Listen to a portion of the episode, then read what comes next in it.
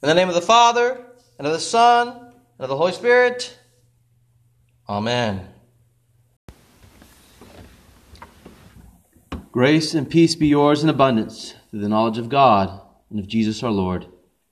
Amen. I like a good puzzle. It's an activity my wife and I enjoy doing, although it's been on the back burner for a number of years. The enjoyment in puzzles is taking the smallest bit of a picture and piecing it together until you have the final and complete picture. The challenge is in how good your eye is and how good is your ability to sort and solve the broken up picture. We shared this activity with our children, buying them simple puzzles or large floor puzzles at a young age. We've gone through many puzzles and lost many pieces of puzzles. We've sorted through mixed up piles of puzzles in order to keep the pieces that belong together in the same place. Sometimes this presented a problem. For example, we had two floor puzzles that were of underwater sea life. It wasn't always easy to tell which puzzles belonged with which set. Which got me thinking, how frustrating would it be to work on a puzzle and have a piece you could never get to fit anywhere. Only to find out when you finally got the puzzle put together that the piece you couldn't quite get to fit actually belonged to a different puzzle. I mean, just think about all the times you might think you are getting the picture together only to realize it wasn't right and it never really worked. In a lot of ways, that is what happens whenever you try to understand God's Word but you have a piece of false doctrine in the mix. You can never make sense of the picture because the piece doesn't quite fit. And that's with what St. Paul is dealing in our epistle lesson. Some people are teaching that there was no resurrection of the dead. And that was probably due to some Greek philosophical idea that the body wasn't that important and that the goal was for the spirit to be set free from the body. In fact, this idea persists today in the Buddhist and Hindu religions, where the goal is to escape the material and enter into nirvana. That belief led people to scoff and mock Paul when he taught about the resurrection of the dead, as happened in Athens. And it seems that some people in Corinth were trying to fit such a teaching into Christianity. However, it presented a problem it didn't fit. Uh, that's the whole point of Paul here. The idea doesn't fit. If it was true, then even Jesus Christ did not rise. And if that was true, then our sins were never fully addressed and absolved. And that would mean that our faith was pointless, useless, and false. And that those who died have indeed perished forever. What kind of hope is for a future that would never be? Certainly, this puzzle piece doesn't fit with the picture and truth. Christ was raised from the dead, so it simply cannot be that the dead remain dead or that they will not be awakened from the dead. They'll be raised up, they will be awakened. Here we do well to pay attention, not just to this piece of the puzzle, but to all the pieces which our Lord gives us in Scripture. They hold together nicely and well. They produce for us one whole picture. The teaching of God is a full, tight knit picture of God and His work. Any wrong teaching or false teaching doesn't fit. But not only does it not fit, any wrong or false teaching would lead to a completely different picture. That's what Paul makes clear here. You get one piece wrong and it has a domino effect that alters the whole picture. It skews it a different direction and even creates a new and different faith. While it is not always readily apparent, this is true of any teaching from Scripture. It doesn't matter what the teaching is. If you change or alter one piece, it leads to a problem that begins to alter and change other clear teachings. Such ideas cannot stand as they actually contradict the rest of Scripture.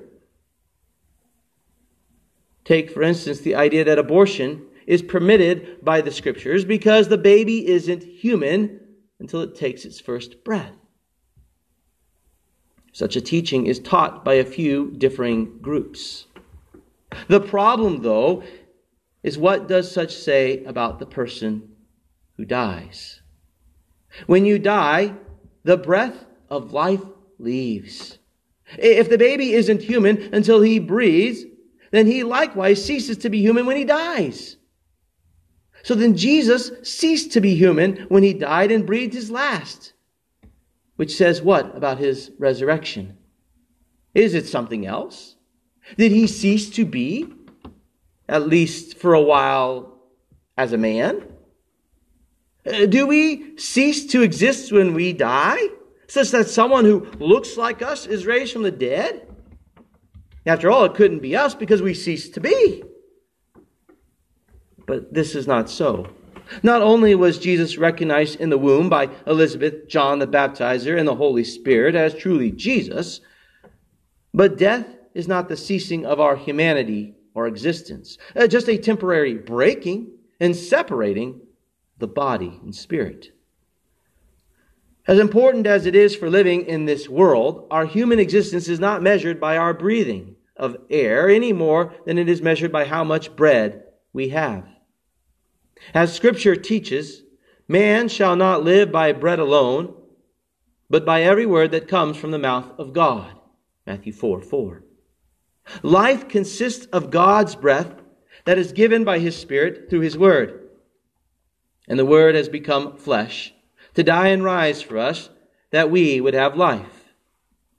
All of Scripture is tied together and finds its unity in God, who shows himself in Christ Jesus, who is our life. Anything that is contrary to what God has revealed leads to the wilderness and desert existence that Jeremiah warns about. Eventually, those who look elsewhere find they have nothing but death and dryness. But this is what the devil promotes. He's promoting a different puzzle than the one God created. He's promoting lies that don't fit in with reality. He's promoting pieces that simply will not work. You can try to smash and force such pieces together, but all that does is damage and harm what is real and true. Such lies are destructive and they give no hope. Only a false sense of what is real. So then, we stick with God's word and not human reason. We remain with what God has said and not what mankind thinks. And this is what St. Paul is pointing out to us. For this is what makes us blessed. Jesus says that we are blessed when we are connected to Him.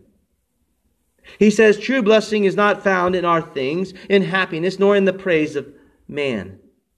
No, true blessing is found in being connected to our Lord and God, which means suffering can be a blessing in this world as long as you are in Christ. For you have been connected with him who rose from the dead. In the waters of baptism, you were made one with him. He restores your life. He restores what was lost. He redeems the creation that was shattered in pieces. He delivers creation from its destruction. And as St. Paul so clearly demonstrates, Jesus has brought to us new life. Jesus came for this purpose to raise us from the dead. He, he came to raise us out of sin. He came to wake us from the sleep of death that we would live with Him. This means your faith is not useless or void. It is fulfilled. It is full because Christ has filled it with Himself. You are alive in Christ Jesus. And as his people who are alive, you meet him alive at this altar. For here our living Lord and God, the first fruits of the ones who died, comes to us. He brings us his resurrection life here and now in this world of death and trouble. So we have hope here and now. For we have life in Jesus that cannot be taken away. Life that is stronger than death. Because our Lord has overcome that great enemy. Here is our Lord and God. Here is the one who created the world and who brought life out of nothing, restoring what was lost in his creation. That life that was lost. No longer are you empty or parched. You have life, for Christ has been raised. He has fulfilled all of Scripture. He has put all the pieces together in Himself. And so you are truly blessed. Thanks be to God. The peace of God which passes all understanding. Keep your hearts and minds in Christ Jesus our Lord. Amen. The Lord bless you and keep you. The Lord, make his face shine upon you and be gracious to you.